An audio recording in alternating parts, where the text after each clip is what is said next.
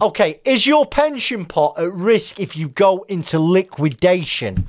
Yeah, I hope I've got your attention. Listen, in most cases, no, it definitely isn't. But there's a report that came off my de- across my desk this week that caught my attention. So I'm doing a video to let you know about potential problems with pension pots if you go into liquidation. And it's all around directors' fiduciary duties. So just to remind anybody that, that doesn't watch my videos, as a limited company, once you become insolvent, your responsibilities change. You're no longer beholden to making profits for the shareholders. You can't make the creditors' positions any worse. So let me give you a bit of background information, right?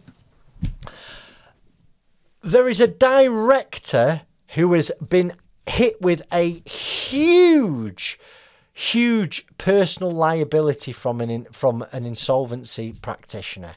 Um, he's been accused of misfeasance, right? So what misfeasance is? It's like wrongful trading, fraudulent trading, and under the 1986 Insolvency Act, um, they're basically the set of rules that a director has to follow.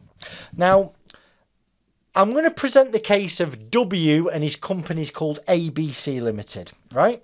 This business LBC ABC Limited was very prosperous. It had been going for, for, for many years. It started in 2002, liquidated in 2016. I know we're in 2023. There's been quite a long and arduous legal process afterwards, right? But it was a prosperous business. But it's the director's actions towards the end that caused its demise, okay? A bit like a sinking a, a, ship that's sinking because the captain made some pretty poor decisions.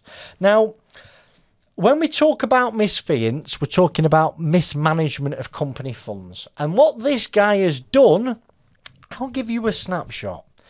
He's bought two Lamborghinis, two Bentleys, a Porsche, and bought and run a helicopter. Okay, listen, it's not the average run of your mill liquidation. I, I don't see many directors who buy, you know, two Lambos, two Bentleys, and, a, and an helicopter and a Porsche. But it happens out there. Remember, it's all relative.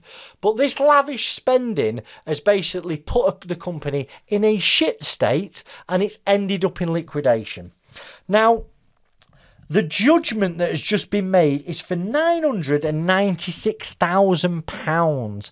And the director is saying, Well, I've not got the 19, uh, £996,000. But what's actually happened is the Insolvency Service of, and insolvency practitioners investigated further and seen this guy has a sizable pension pot.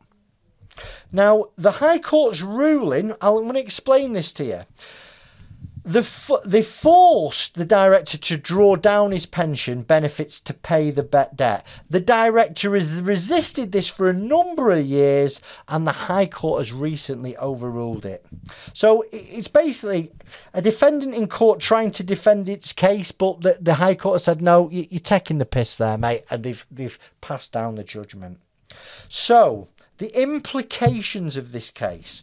Now, this doesn't mean that the director has to assign all his pension pot to the insolvency practitioner, but rather he has to draw down his pension to pay the debt. So it just goes to show that misfeasance accusations have serious ramifications.